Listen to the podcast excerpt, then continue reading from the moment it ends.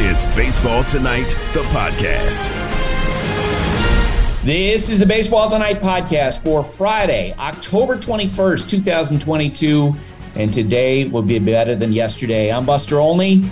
Uh, Taylor Schwenk is working from the mobile Schwenk Studios, which someplace, Taylor, where are you? I'm in Crofton, Maryland at my brother's house today. My brother Alex and uh, his fiancee Stephanie getting married today in Annapolis. They've been engaged for about 11 years. I think actually eight, but uh, we joke around here. So yeah, it's a very exciting day, and I'm uh, recording the podcast from his house, and uh, then we'll be off to uh, wedding stuff and uh, probably lots of drinks. Buster, who knows? Well, we got to move through this, right? I mean, I didn't realize that was today. I thought it was over the weekend. So we'll we'll get a move on here. Uh, but we found out before the start of the podcast today that Sarah Abbott, who's working from the Sarah Abbott Studios, is officially crazy. Somehow, uh, you know, the, the, the release of Taylor Swift's album has been connected with baseball in some way. Sarah, please explain. I would be happy to. First of all, she was on Thursday Night Football, so she is officially sports news. So, um, yes, I am able to talk about it. And then my roommate and I, after listening to the album one time, decided let's assign songs to like certain baseball players and baseball teams. So we did. And I have a lovely little list here that I would be happy to go through later. and and the, are you sleepless? Uh, given oh, that oh, project, yeah. are you completely sleepless as we tape this podcast? Yeah, well, she had a special surprise too at 3 a.m. that she was going to announce. So obviously, I had to stay up for that but then I fell asleep. So I'm I'm on like four oh hours, oh maybe. Yeah. Oh Anything my God. Taylor. All right. the Phillies and Padres will pick up the National League Championship Series later today. They'll be tied. They are tied one all. Bob Melvin, Padres manager, talked about the hostile environment in Philadelphia. Give it a listen. No, I think it's just, you know, today getting used to the field out there. Guys have played here once before this season, so um, really no secrets as far as how the the field plays. Maybe a little bit cooler, but um, yeah, I think anytime you, you run through a couple different series in the postseason, you go through some games that you know, win or lose, you go home. That in hostile environments, you gain a little, you know, perspective and, and certainly confidence from that. Padres pitcher Joe Musgrove will take the mound tonight, and he was asked if he enjoys pitching on the road in big games. Yeah, I mean, I've been I've been beaten down by the crowds at times early on in my postseason career. Um, you know, the crowds really got to me, and I think ultimately it's just I got a way better understanding of myself and and how things work, and you know the certain triggers that I have and, and what it is that really gets to me and being able to, you know, have some awareness of what those things are before I go into a moment like this uh, is very helpful. But I don't know. I, I, almost like pitching on the road a little more than I do pitching at home. Um, something about kind of having your back up against a wall and having everyone, you know, weighing down on you. Something about that allows me to tap into a different level. So, um, yeah, as, as fun as it is pitching at Petco, I enjoy the runs on the road just as much. Here's Phillies manager Rob Thompson, who was asked if there's an advantage to having game three through five in Philly. I mean, we came, we went into San Diego and split. You know, we were looking, especially in game two, we were looking to, to sweep, but, um, you know, they did a nice job coming back. But I think for the most part, we did our job in San Diego, and now, you know, we feel pretty good being home here for the next three games and in front of our own fans, and, and it's going to be a lot of fun. John on the left. Rob, with regards to the managing style with five games in a row versus what you might have done in the first two games, how much does it change now in terms of maybe handling your bullpen and your lineup and, and getting some of your bench in over a five game stretch potentially? Um, position players, not so much. I, I think they're, you know, all these guys have gone at least five in a row, and even JT has gone five in a row over the course of the year. Um, as far as the bullpen, you, I think you have to manage that a little bit. You know, like I said, you don't want to overwork guys and so their production goes down. You don't want to put them in harm's way as far as injury. Um, so I think you do have to be cognizant of that. Taylor, I want you to chime in here as we've gone along during this postseason, and I hear Rob, who I've known forever uh, when I covered the Yankees and, and thereafter. Does he not have a little Bill Belichickian in his answers, where it feels like that not only the monotone uh, in his voice, but also yeah. in the fact that he, he says a lot and doesn't really say that much? Yes, both. I get a real kick out of him. I, you know, I'm not. Yeah, me too. He, it's really funny, especially you know, we don't play a lot of him during the regular season, but since we've been playing um, these press conferences of him in the post in the postseason, eh, he's just he's so interesting. He's so steady, and I think you know maybe that's part of the Philly success now that their manager he's he's unwavering uh, in his emotions, and I think right now that's a good thing. Yeah, that answer about you know playing uh, you know consecutive games, uh, five games in five days. His answer was, if I'm have this, if I remember this correctly, was yeah, you got to manage that a little bit. You, with relievers, you try not to overwork them. Okay. Captain Obvious, love it. Uh, yeah, and it's it's there's a unique skill there, that's for sure. As they say, I mean, you know, for me, it reminds me of Bill Belichick. Okay, Astros, Yankees, game two last night in Houston. And there was some eyebrows raised. There were some eyebrows raised when Aaron Boone, Yankees manager, put a rookie in at shortstop. Well, guess what? Bottom of the first inning, made a play. Severino rocks into the windup. And the 1 0 on the way. And a swing and a ground ball to the left side. A nice pick there by Peraza, the shortstop. And he makes a terrific play to throw out Jose Altuve, making his first start in a playoff game. He's a rookie, only a few weeks in the big leagues, and boy, was that a slick play. That was Dan Shulman on ESPN Radio. The challenge for this the Yankees in this series, generating offense, and it was really difficult against Framber Valdez. He looks like the calmest guy in the world out there tonight. Here's the 0-2 pitch, and he got him. A swing and a miss with a curveball down and in. And the Yankees go down in order.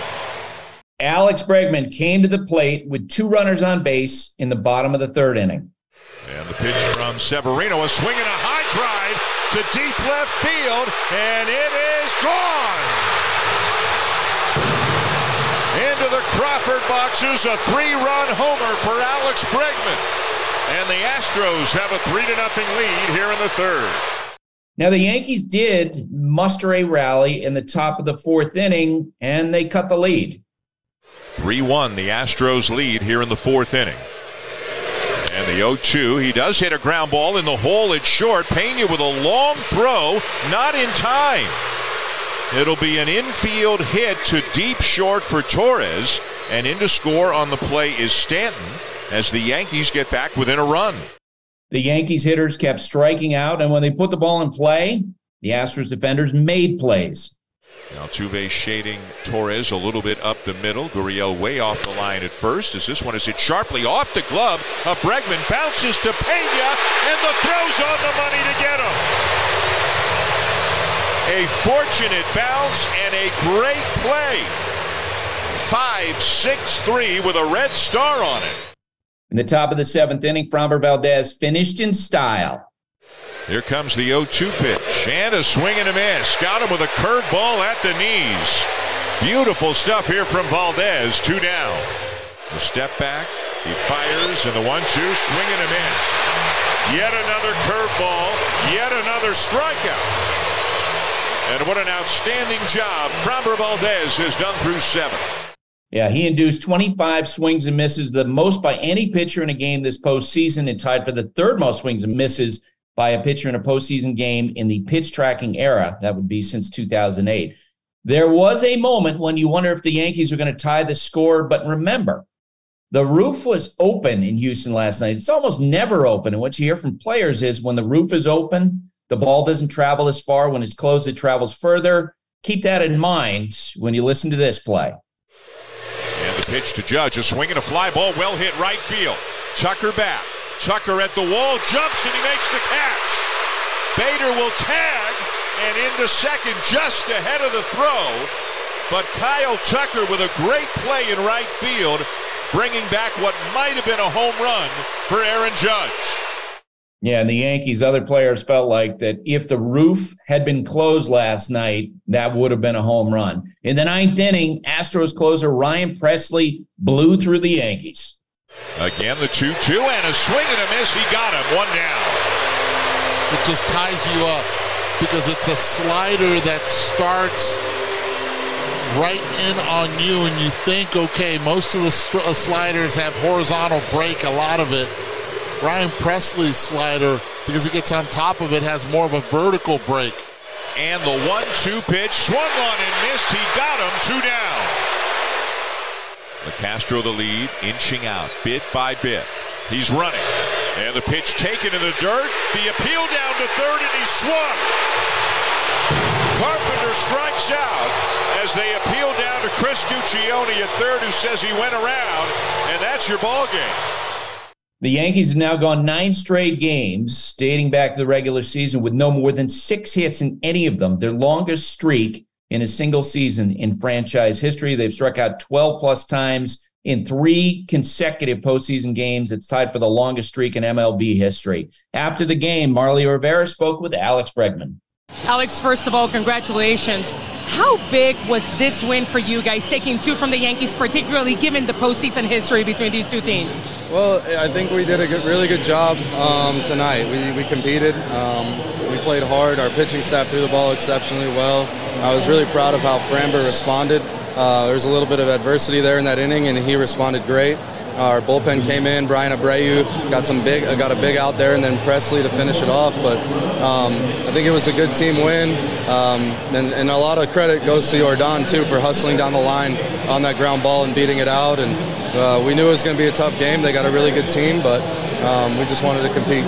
Can you walk me through that home run? It was it the open air? Did that help it out a little bit? I think so. I'm not. I'm not sure. I'm not sure. Uh, was just trying to was just trying to put a good swing on a on a, on a good pitch to hit, and uh, he's one of the best pitchers in the game, and uh, was just fortunate enough to sneak it out. Alex, how was it playing with the roof open? And do you think that maybe it held back that judge ball, like it helped you out? And what, what happened? What do you think? I'm not I'm not sure. It's like it's kind of swirling up there. So uh, some of the balls today, like maybe his and maybe uh, maybe Pena's. Um, Pena's line drive to right center, he hit really well. Um, but I mean, I don't know. Now you have the most home runs by a third baseman in the postseason, surpassing none other. You know, we know what Justin Turner has done with the Dodgers. How much pride do you take the, in the way that you show up the postseason? Uh, I just I love competing. This is this is what you dream about doing as a little kid, playing in the postseason. Uh, I got amazing teammates, a great coaching staff. These fans are awesome tonight, and honestly, I just just trying to have fun playing the game of baseball um, that we've loved forever since we were kids. So now just keep it in New York. That's it. It's over. Okay. No, no, no, they, no, no, no. They got a really good. They got a really good ball club. They do. All right, going into game three, which will be played on Saturday, there's going to be a lot of talk about the Yankees' offensive approach, about their lineup. I have an idea about that. Well, Aaron Boone, the Yankees manager, was asked what needs to change with the team's offensive approach. When we did need the ball in play today, you know, within a run scoring situation, we are able to do that. So take a little bit from that. Um, we got to score. I mean, you know, swing and miss or you know, the idea ain't just to touch it. You know, you got to touch it in situations. We got to score, and they're about as tough as there is to score against. But we got to we got to figure out a way, and you know, it takes takes all of us um, from from a game plan standpoint to to every guy in that lineup just just uh, you know doing their part to make it a little more difficult on. Them.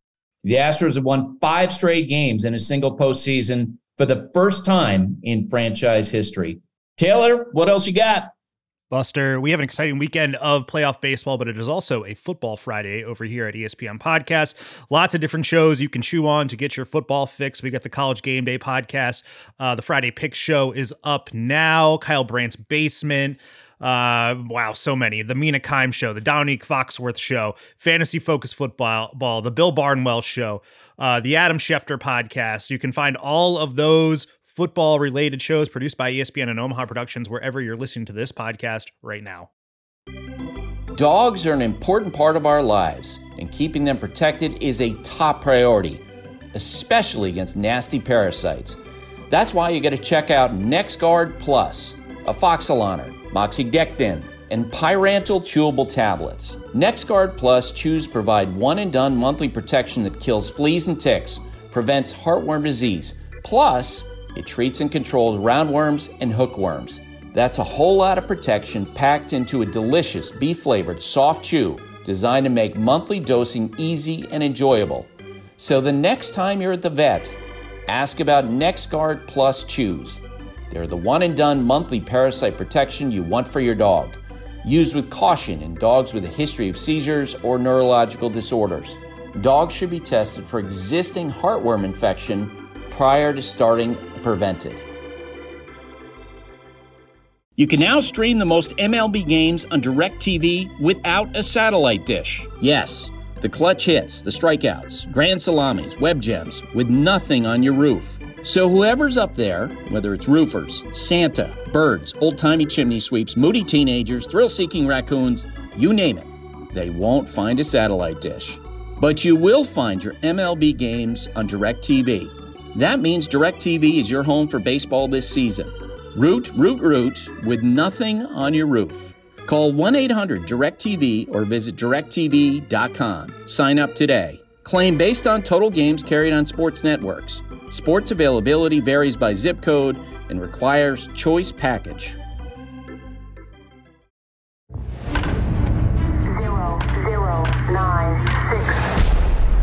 This is the numbers game with Sarah Langs.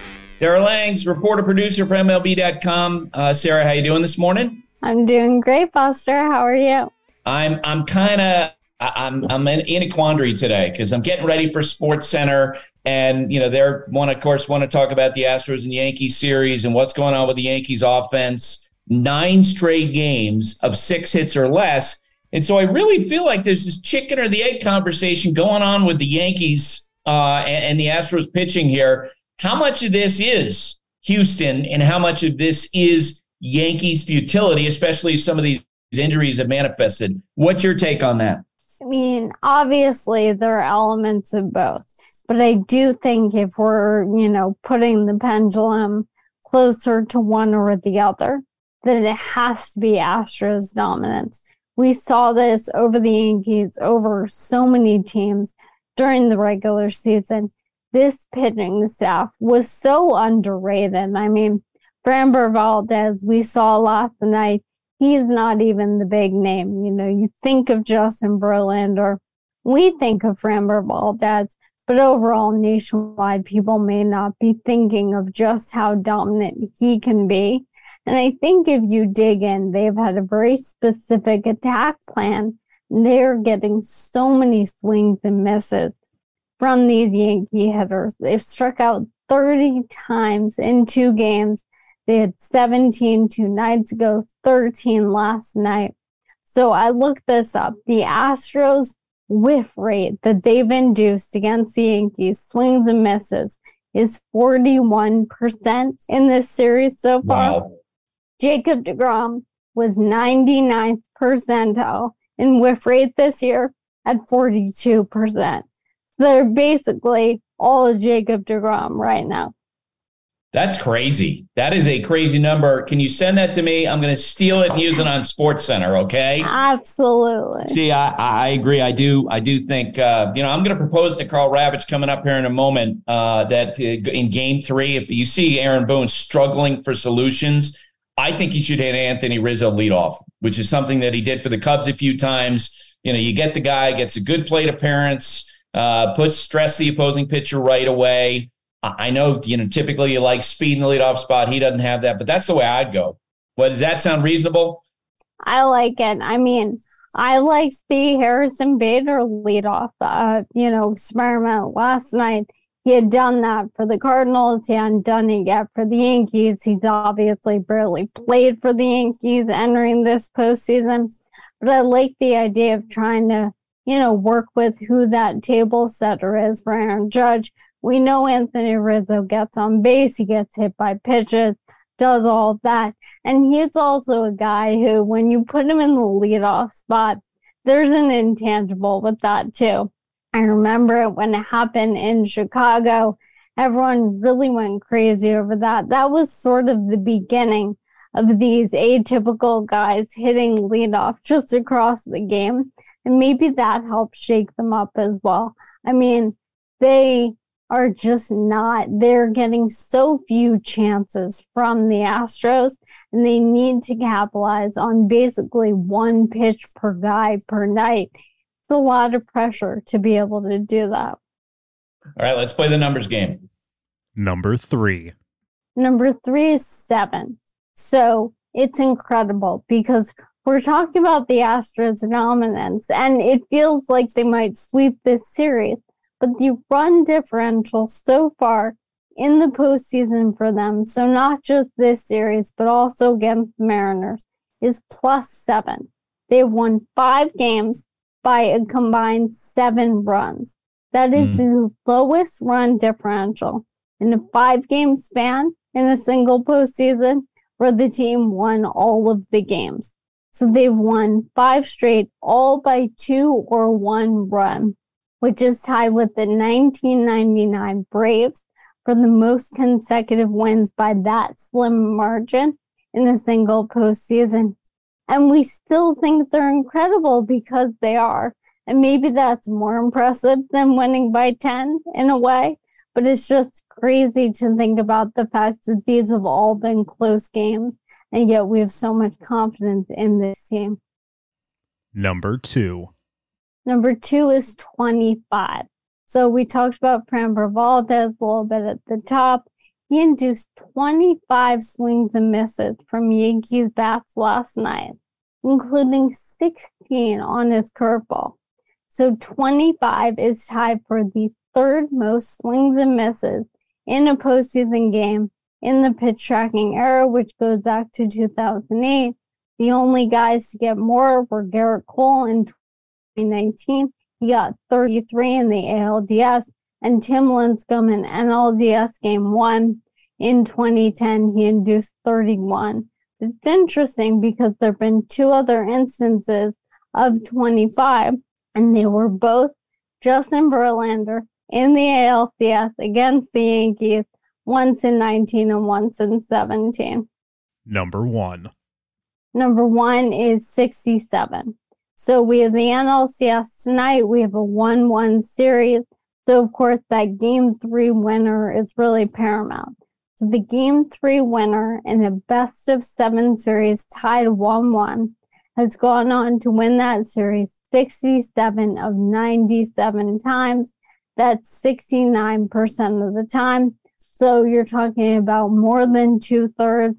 That's how important this is. And, you know, I'm so excited to see how Philadelphia is rocking tonight. Yeah, especially after you rank no third.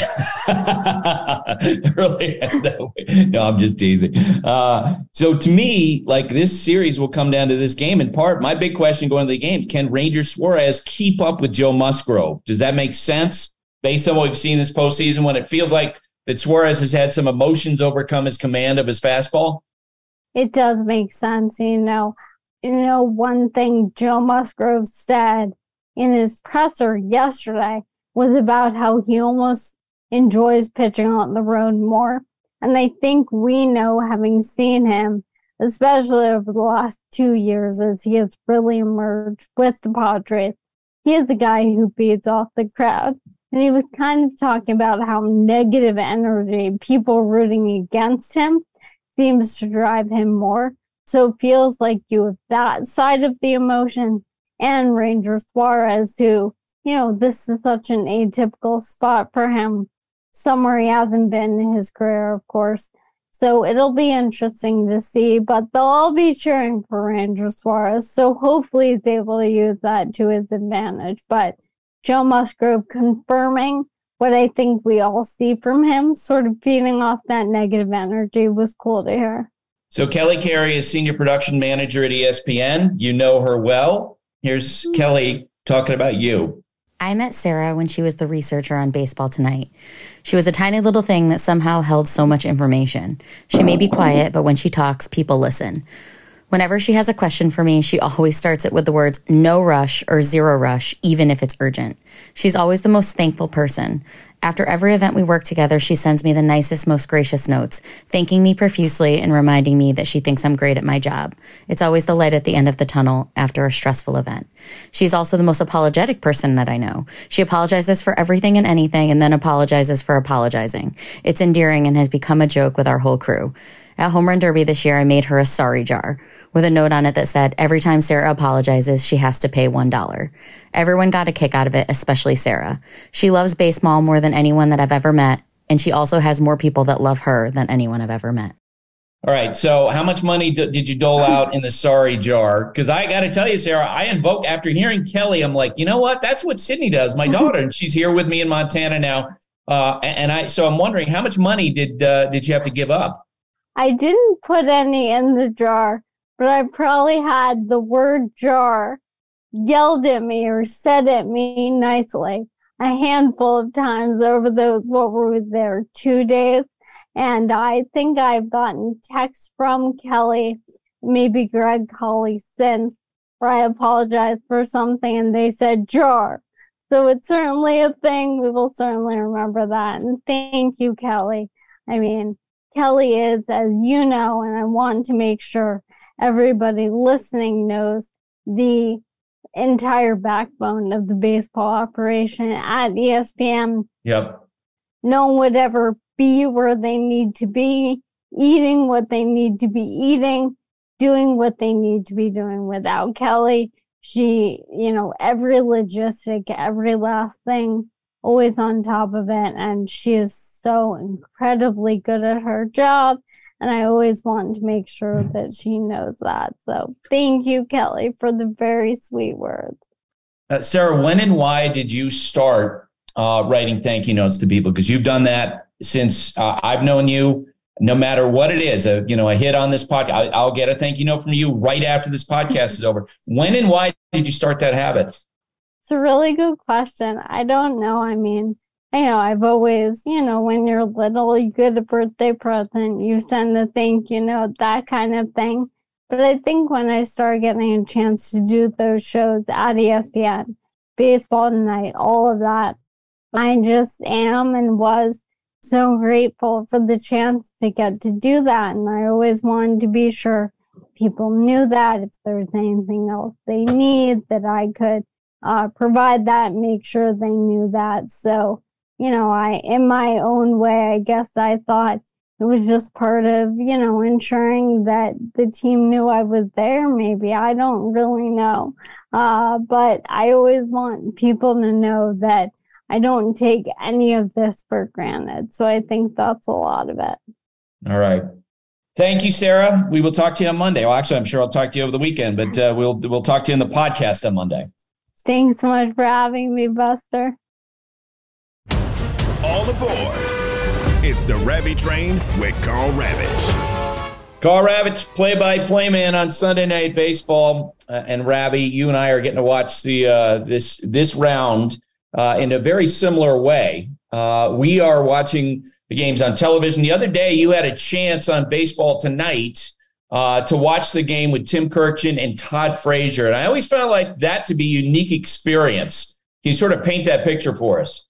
Yeah, I mean, having done that for God since 1995, the, the different personalities, the different perspectives, manager's perspective, pitcher perspective, uh, position player, whether it's a, a power hitter, whether it's a guy that had hit in the you know lower half of the order, middle of the order, we we've gotten a chance to sit next to over 50 different former athletes, as I said, front office executives, managers. So it's always interesting. It's always neat. It's it's great to hear, um, you know, some of the some of the guys that stand out, the way that they watched a game and the things they observed that I, I I'm not sure many of those that didn't get a chance to put the uniform on would ever look at, uh, but certainly, you know, Valentine, Showalter, Francona, uh, and you know, again, as much as they have in common as managers, they they did look at things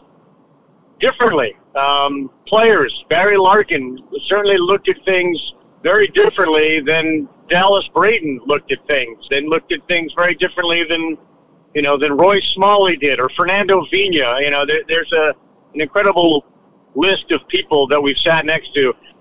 Well, you know, well, the thing I took away, we, we were there watching Darvish pitch against uh, the Phillies, and Frazier's observation was, you know, oh my God, he's he's pitching backwards. You know, he's using his off-speed breaking stuff to set up that fastball, and I think there was one inning where he caught three guys looking at fastballs that were right down the middle. And that was his take. Like, see, he's been in that box.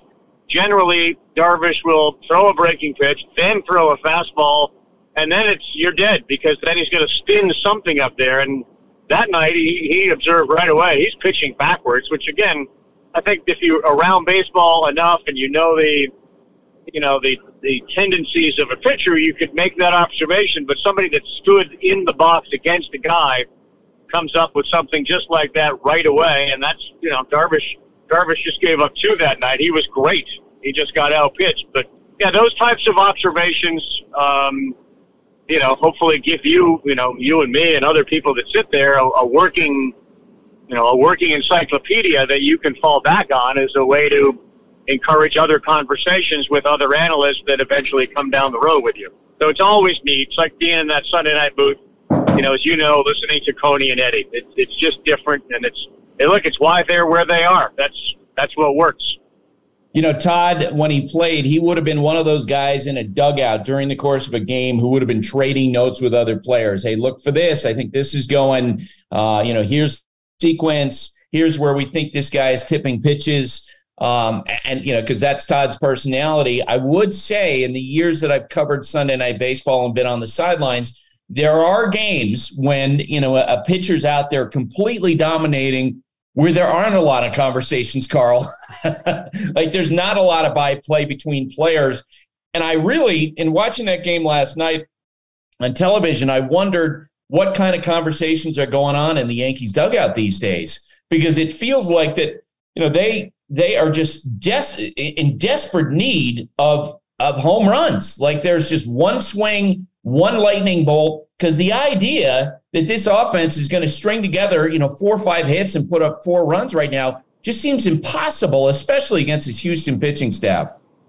Yeah, I, again, I, what I, I think regarding that series and that question, I, I thought actually you were gonna we were gonna talk about the Astros because there were several shots where the Astros players were all staring at iPads, all of them, and you're like, my gosh! And I look, I know Dave Roberts and other managers have tried to limit the exposure to iPads so that there can be conversation on the bench. So I, I found it interesting that they were all doing that. By the same token, look, Verlander was great. I think Valdez has been. It's really hard to say the best pitcher on that staff, but I wasn't surprised that they were shut down by Framber Valdez and his curveball. It's gross. I do think when you go back to Yankee Stadium and you face, I think it's Garcia who's going to go in Game Three. I think that they're capable of getting, you know, 11 hits and and six or seven singles and a couple of doubles and a couple of homers, and and it just it just feels different. I, I look, I, this is not new. Dominant pitching, power pitching wins. Valdez has been unreal all year. They lost the first game, and then you have to deal with that guy. It's going to be difficult if those two were pitching every game, but they're not. So I, I will still believe in that Yankee offense. I think the Yankees team is a little different now. It is fascinating that they're in a position not to exactly know who their leadoff hitter is, who their closer is, and in the short term, who their shortstop is. I get the sense we're answering the shortstop question here, but yet it's it's October, you know, 17th or 18th. We're we're in a league championship series, and these decisions are being made on a day-to-day basis, which is Yeah. uncomfortable. That, that, that, that's uncomfortable. However, I think I think that they have a real legitimate shot at breaking out in Game Three, and then you're reminded that they have McCullers, I guess, in Game Four, and that's you know that's different. And Cole's pitching game. It feels like it'll be two to one. Um, but yeah, I think the different part of the Yankees, Buster. Remember when they a couple years ago, Booney had all those athletic type guys. They weren't the big names, but it was a different style. I I'm looking at what appears to me to be a transitional phase for the Yankees as you look as you look ahead to next year. And I'm not giving this year up at all, but as you look ahead to next year, they are more athletic. You know, Peraza is athletic. Uh, Cabrera, I think, is going to be terrific. Bader is a different type of animal. They, will be able to put the ball in play. They will be able to run. Uh, it's like happening before our very eyes at almost the worst time for something like that to be happening. But that's what it feels like. And sure, stringing hits together against Verlander and Valdez is real. It's it's, it's impossible. Like it's unless they're off, that's not going to happen. So you've you've got to win the games when those guys aren't on their game or on the mound. Yeah, you got Gerrit Cole going in game three, and and you're right. You win game three at home in Yankee Stadium, knowing that you have the next two games at home. Nestor Cortes uh, also fully rested, and suddenly you could be back in two all. But uh, you mentioned that the lineup decisions by Aaron Boone. It does feel like like desperate times, desperate measures. You know, Isaiah Kiner-Falefa, who the Yankees, Aaron Boone stood by all year uh, you know, feeling like that he was a defensive upgrade and they lived with some of the offensive concerns, the lack of slug there. And now in this series, they're like, you know what? We're, we're throwing that plan overboard. We're just going with anybody who's new and different to try something new and different because it's not working. Last night against Valdez, 25 swings and misses against him. 25. I mean, that's a that is an unbelievable numbers. That's that is a Randy Johnson type number to have that many swings and misses. And this one blows my mind, Karl, especially in light of the Yankees' long history of having incredible offenses. And and even today, you know, you've got uh, Aaron Judge coming off the season in which he flirted with a triple crown, set the American League record for home runs. You have Giancarlo Stanton, nine straight games with six hits or less. That's impossible. Nine straight games with six hits or less for the Yankees offense. It's never happened in the Yankees history. So uh, I, I, quite frankly don't blame Aaron Boone, feeling like I got to try something because the, to to uh, you know the definition of insanity to do the same thing day after day, do the same thing over and over again, expecting a different result. Yeah, and I think it gets magnified. I don't think there's any secret. I think we all talk about it. Anybody that's been around baseball and knows baseball when you get into the postseason, you are facing staffs and bullpens that are better. And if you are a swing and miss team, it magnifies your level of exposure. You're, you're going to be exposed. Uh, the Indians have an unbelievable bull, Guardians, I should say. The Guardians have yes. an unbelievable bullpen. They have great starting pitching. It's going to get magnified. In a regular season, there may be games where Francona is less inclined to use his high leverage guys. It look, it happens. It's why I think you need to be more uh, balanced when it comes to the dependence on the homer. You need contact guys. You need guys that can put the ball on the ground in the hole. You saw the way the Astros scored some of their runs. They didn't. Uh, they didn't in the first. It wasn't all over the wall. There were some balls hit in the holes, which led to runs, etc. The Yankees were able to, you know, manufacture a run on a ball in the hole. So you got to put the ball in play. And against these these staffs in the postseason, where you have power arms, strikeout guys, you get exposed. It gets magnified. And then I think the Astros also force your hand. You know, the Astros. I think everybody looks at the numbers and say they have the Yankees right now uh, number. They they own them. They dominate them. They beat them. And when they have their best starting pitchers on the mound, they're likely going to win the game the way the Yankees are currently constructed. So, is it desperation or is it reality? I look at it like, look, Aaron Boone's a he's a baseball man. He's done this his whole life. He's also a guy who understands sports, and you know this.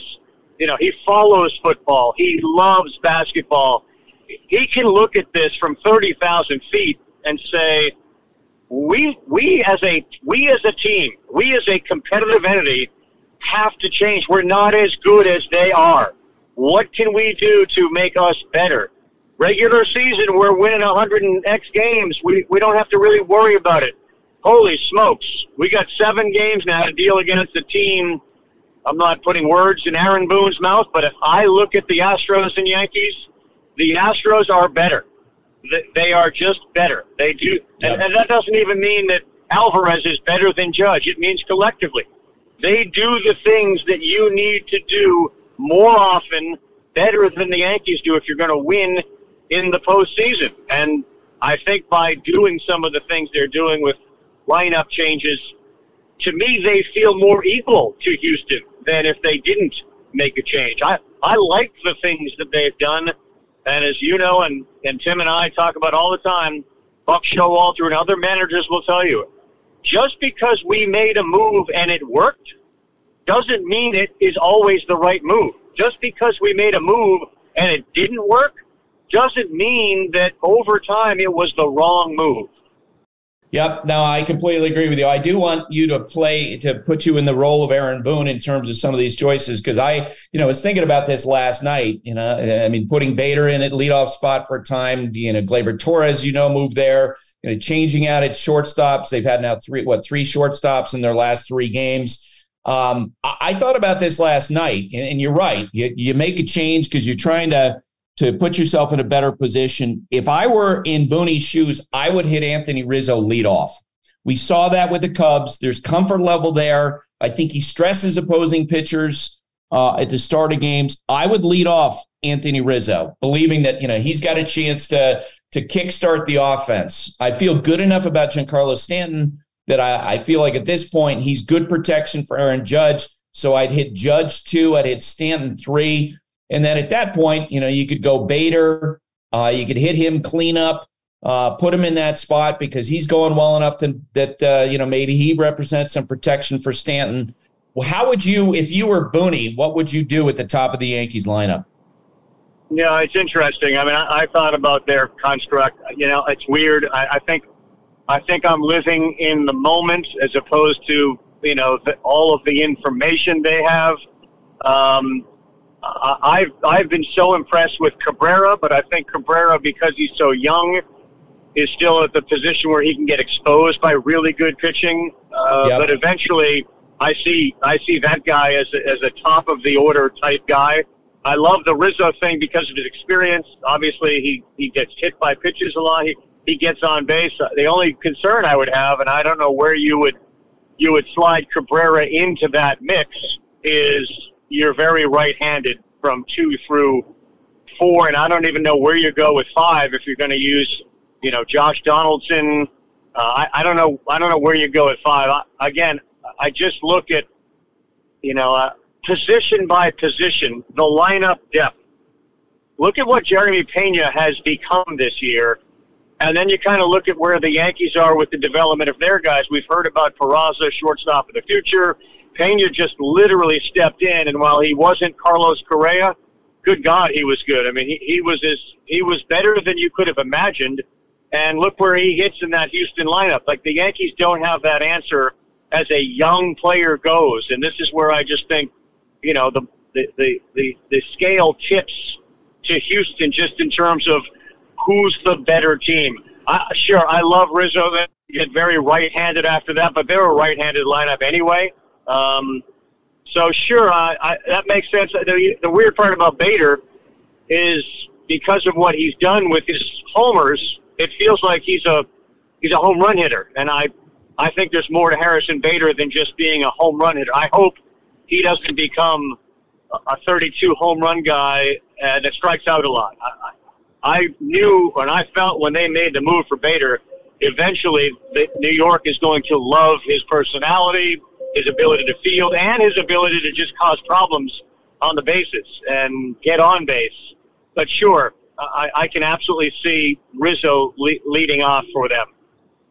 Um, I, you know, just thinking about it. So the way I'd go, the rest of the way, I'd go Bader cleanup. I go Cabrera five, Donaldson six. I like the fact that I understand Matt Carpenter has not looked good. You know, I mean, you could just uh, the fact that he hasn't seen that many breaking balls is manifested. I'd hit him seven, uh, catcher eighth, and I'd hit Peraza ninth. For me, he's playing shortstop for me the rest of this postseason. No, uh, no matter how it goes, based on what I saw yesterday. What do you think? Oh, 100%. Look, I, I mean, I, I thought Cabrera was was an upgrade. Look, I, am not. I, I think Kiner-Falefa is a terrific fielder. At some point, you, you, you have to take into consideration the number of, of, of mistakes that are being made. As few yeah. as they are, the, the margin for error is zero. Like we can't make one. You know, that's that's where you live when you're in the postseason against really good teams. So I, I thought Cabrera was. I, I like that change, let alone Peraza. Sure, Peraza's a shortstop. Peraza's like watching, uh, you know, a young his ability to field. He's he's he's got some. He's special. You know, he he has whatever Booney said. I like the way he moves. It's quite clear he can do things at that position. You know that few others can. Now, whether the bat ever ever arrives, but you've got to prevent runs as much as you've got to score them. And as you said, that lineup should be able to score plenty of runs, whether we're getting production from the nine spot or not. It should. You're just dealing with really good pitching, but I, I agree with you. Peraza and Cabrera, for me, should play. They, they need to be in that lineup. And look, yeah. if we lose with them, uh, that's it. But I, I'm already there's a part of me that, that looks ahead to 23 and says like, "Yep, Cabrera got to be there. Peraza has to be there. Bader every day. Who knows what's going to happen in, in right field? But yeah, those are those are three young foundational pieces for me moving forward, and I like that direction versus this this complete dependence on the home run ball, the high percentage of runs scored via the home run you and I are on the same page in this regard. You know, this is about and what we've seen so far in this series is so much about how great the Astros are. And and I I I, I personally would be shocked if this series goes back to Houston because I think the Astros are clearly not only the class of the the American League, but they're right now they're the best team standing, and there's no doubt about that, up and down. Uh, the Padres and the Phillies are tied one all uh, going into today's game. What are you seeing in that series? You know, I'm I'm seeing that the Phillies did what they needed to by going on the road and winning one game. Um, I think I think John Smoltz's observation about Juan Soto early in Game Two is akin to the observations that you and I are discussing with regards to the Astros and the Yankees. And I believe the Yankees, you know, will break out in Game Three when they're home. He said early Game Two after Soto lost the ball in the sun.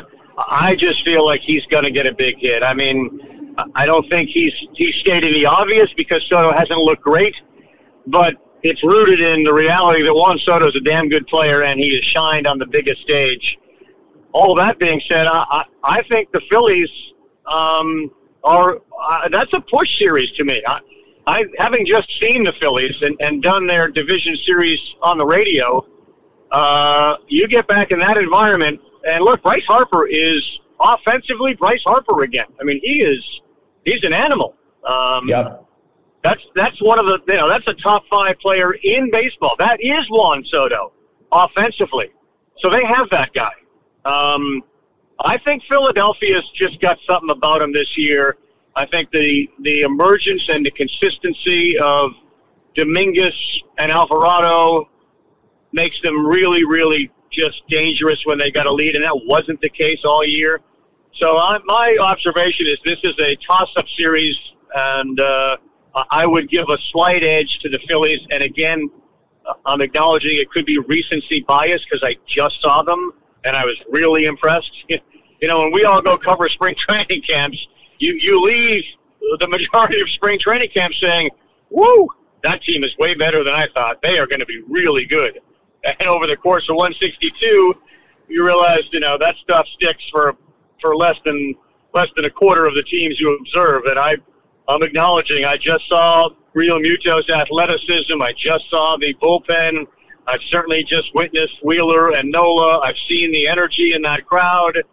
Um, I just I would lean a little towards Philly. I, I think the best thing, Buster, to come out of this though is a reminder again to everybody, and I think we've discussed this just how just how darn great Manny Machado is as a baseball player.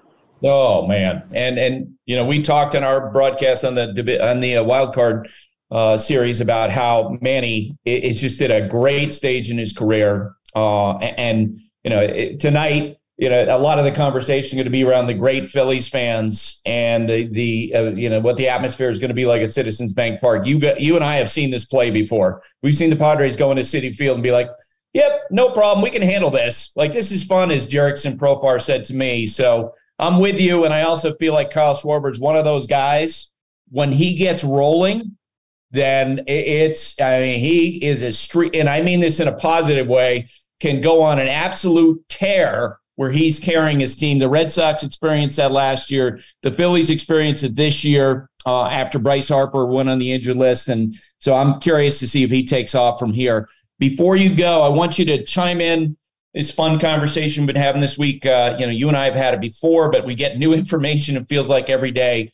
Uh, give me 90 seconds. Uh, game of musical chairs with the free agent shortstops. You can run through them. Carlos Correa, Trea Turner, Dansby Swanson, Xander Bogaerts. Where are you guessing they're going to go based on the latest you've heard? All right. I think Dansby Swanson ends up in Los Angeles. I think Turner ends up in Atlanta. I think Bogart stays in Boston. And Correa? I know. I'm trying to think of where Carlos Correa. I, Philadelphia, I don't perhaps? he- I don't. Yeah, I don't think he ends up back in Minnesota. I do think this year bolsters. Uh, yeah, I think. I do think Philadelphia is. I think Philadelphia is going to get one of them, and maybe I, you know, I put the chairs on the deck before I thought about it. But uh, yeah, Correa in Philadelphia makes great sense. I think he's. I think he likes that. I think he loves that crowd. I think he'll love the atmosphere. So I'll go. I'll go there. Those, those are where I see them.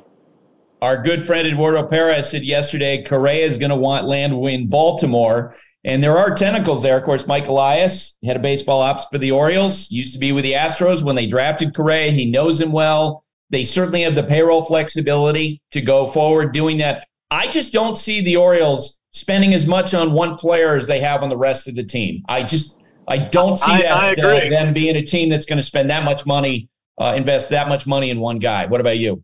I, I no, I agree with you, and I think when you talk about the Orioles investing in somebody like that, I then think you, you're either going to dismiss the Phillies or the Braves or the Red Sox or the Dodgers, who all have you know the money to do it. Uh, if you're going to go with the tentacles concept, look, Xander Bogaerts could easily end up in Philadelphia, given Dave Dombrowski and how much I know they love Bogaerts. And Yeah. Cora and Correa have a relationship. Alex Correa could end up in Boston. I, I think I think the Red Sox are going to be the most interesting team in the offseason because I'm, I'm not I'm not convinced that they're not going to throw a whole bunch of money at people, but I'm also not convinced they're going to throw any money at anybody. Like I don't know, they've they've been so odd in their in their behaviors. I don't know which direction they go. I think they could be pushed to spend a lot of money. I also think they could just clam up and, and not spend much at all and go with we're going to go with kind of the Tampa Bay Ray thing, and I don't think that works up there. So I, I think they're the most interesting group here. But sure, I, I could see Bogaerts back there. I could absolutely see Bogaerts in Philadelphia and somebody like Correa, you know, on another two-year deal in Boston just to kind of get a feel for what the Red Sox are doing. It's going to be fascinating, and and uh, you know each of these bidding will uh, affect the other, so it'll be fun to watch. All right, Rabbi, uh, enjoy the games today. Thank you. See you, Buster. Thank you. For the ones who get it done, Grainger offers high quality supplies and solutions for every industry, as well as access to product specialists who have the knowledge and experience to answer your toughest questions. Plus, their commitment to being your safety partner can help you keep your facilities safe and your people safer. Call, click Grainger.com, or just stop by. Vivid Seats wants to get you to the games you love this spring. Experience every pitch, assist, and game winning shot live and in person. And the best part? Each transaction is a step toward a free 11 ticket with Vivid Seats rewards. Score unbeatable perks like free tickets, surprise seat upgrades, and annual birthday deals. As the official ticketing partner of ESPN, Vivid Seats is offering you $20 off your first $200 ticket purchase with code BASEBALL. That's code BASEBALL. Visit vividseats.com or download the app today. Vivid Seats. Experience it live. Bleacher Tweets. Alrighty, Bleacher Tweets for a Friday, and Bleacher Tweets are brought to you by Dr. Pepper. It ain't college football season without the delicious taste of an ice cold Dr. Pepper, the one fans deserve. And Bleacher Tweets should also be brought to you by Taylor Swift today because uh, one at Sarah Kate underscore sports wrote in to the Bleacher Tweets what player is most likely to jam out to Taylor Swift's new album for warmups. And Sarah, you wrote your own question in, and then you went a different direction. So please explain to the listeners what you have going on. Oh, well, first of all, what a great question, Sarah Kate underscore sports, who is definitely not me. Wow, great, just great intellectual thinking there. Um, I believe, first of all, the player who's most likely to jam out to Taylor Swift during warmups is Aaron Judge. Why? Because he's tremendous. And I think there's a correlation, obviously. Obviously. So, yes, I did assign him a song also on Taylor Swift's album. It's called Lavender Haze, and it's all about like a renewed love and hope for good things and good people. And that just screams Aaron Judge. I also assigned one um, The song is called Question dot dot dot question mark. Um, and I think that that should be dedicated to Freddie Freeman, specifically directed to his agent, because I think he has a lot of questions. And that was what made me think of that. I just want for the record, I had nothing to do with that because I'm sure there's somebody in. Excel is going to be like, "What's this plan?" If that's too mean, cut it out, Taylor. and then um, the other one was Sweet Nothing. That was one my roommate came up with. We dedicated that to the Dodgers because, you know, they have all these amazing players. They always have a great record, and they've only had one World Series win in 10 years. And then our last one is You're on Your Own Kid, which I thought would be great for Shohei Ohtani because I feel Wow. like he's on his own. See, Is that too mean? Is that too mean? No, no. I, uh, you know, it's funny. I, I thought you were just completely delirious and exhausted and crazy, but you're bringing editorial content here, right? Well, I am nothing if not producing a content show. yeah, I, I give it a ten out of ten. What do you think, Taylor? Yeah, these are these are really well thought out. Great, great job, Sarah. Ever Thank the you. ever the producer. Some Very some some were better than others, but you know, I'm pretty confident in my list. Maybe share the list on Twitter. Hashtag bleacher tweets. I'm scared too. okay, okay, okay. All right, couple couple baseball questions here. Senior B at Senior Betley writes in, I feel like having the roof open offers a disadvantage to the Astros during the postseason. Am I wrong? Nah, I, I don't know. Uh, look, I, I think, I mean, their pitching's great. The players actually prefer that the roof be closed. They didn't like the fact that the roof was open yesterday. But you know what? It saved them a run with the Aaron Judge home run. It might have cost them a run with the Pena ball. And, you know, Alex Bregman laughed about that. Yes, his ball was probably helped. His three run homer was helped by the home run. So who knows? Here's the bottom line the Astros are a better team right now. No doubt about it. Definitely. Steve Powell at Steve Powell writes in Do you suppose the Astros roof was opened by the league to keep the noise down and make it easier for the Yankees to win? Maybe. It backfired, though. Wait, is this your stepbrother you haven't told me about, Taylor? Steve Powell? Like the conspiracy theories of yours rubbing off on him? Definitely, it's maybe definitely not a burner account. I can say that confidently. So keep the keep the cons- we'll have to workshop that one, but we'll keep those conspiracy theories coming. Let's go to uh, Amy Chapman. She writes in the Dombrowski Philly tenure so far seems successful. In Detroit and Boston, there were concerns about how he achieved success depleting the farm system and big contracts. Do you see any of that, or is it too early to tell? Yeah, Amy, we talked about, you know, this year when they had holes, they went out and they actually dressed the holes. Uh, they have expended a lot of resources. Like when they spent that money on both both Castellanos and Schwarber, I can tell you their eyebrows raised in other organizations. Like, really? With Bryce Harper on the team, you're essentially going to, you know, the three guys who might be defensively challenged in three years. And then as it turned out, because Bryce had the elbow issue, they, you know, now have uh, questions in both corners while Bryce is the DH. But you know what? Right now, it's working as it did for the Red Sox in 2018 when they won the World Series. Mitchell at Tigers of Detroit writes in, Will we see Altuve bat lead off in game three? He had a good swing in his last at bat. Any chance they move him down to take a little pressure off him?